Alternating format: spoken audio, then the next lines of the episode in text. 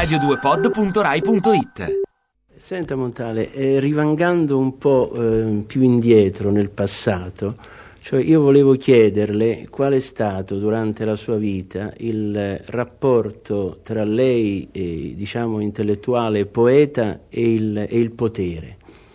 Il potere sotto qualsiasi forma, domestica, politica. Il potere domestico cosa sarebbe? La famiglia? Eh, la famiglia. No, quella non è stata tirannica, anzi potrei fare un appunto che non è stata troppo poco perché si sono completamente disinteressati di me.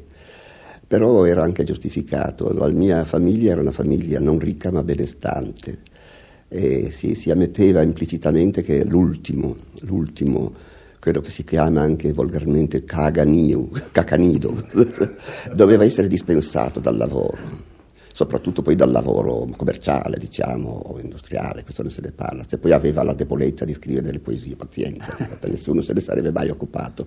Mio padre si rifiutò anche di comprare il mio libro nell'edizione Ribé, lo ignorò nell'edizione Gobetti, ne ebbe notizia dell'edizione Ribé, andò dal, dal, dal libraio Treves, c'era una libreria Treves, e quando vide che costava 15 lire, ma erano 400 copie soltanto numerate, e allora depose il libro e rinunciò all'idea di comprarlo e anche di leggerlo, insomma così.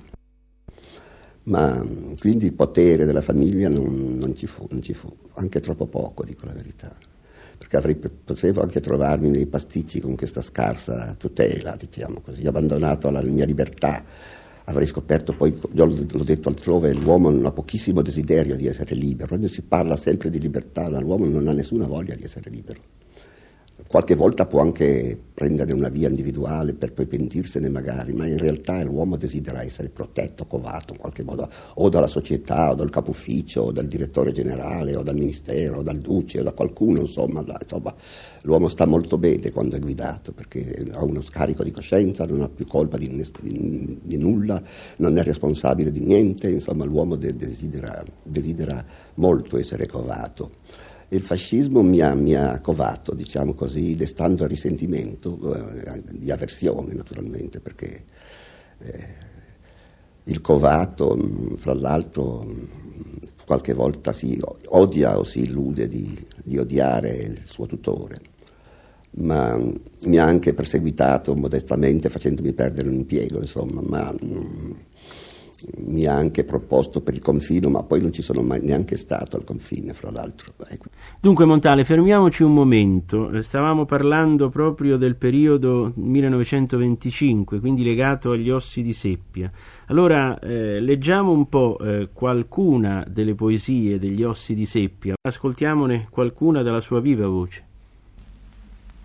Mia vita, a te non chiedo lineamenti fissi volti plausibili o possessi. Nel tuo giro inquieto ormai lo stesso sapore ha miele e assenzio. Il cuore che ogni moto tiene a vile, raro è squassato da trasalimenti. Così suona talvolta nel silenzio della campagna un colpo di fucile. Spesso il male di vivere ho incontrato era il rivo strozzato che gorgoglia, era l'incartocciarsi della foglia riarsa, era il cavallo stramazzato. Bene non seppi, fuori del prodigio che schiude la divina indifferenza. Era la statua nella sonolenza del meriggio, e la nuvola, e il falco alto levato. Ti piace Radio 2? Seguici su Twitter e Facebook.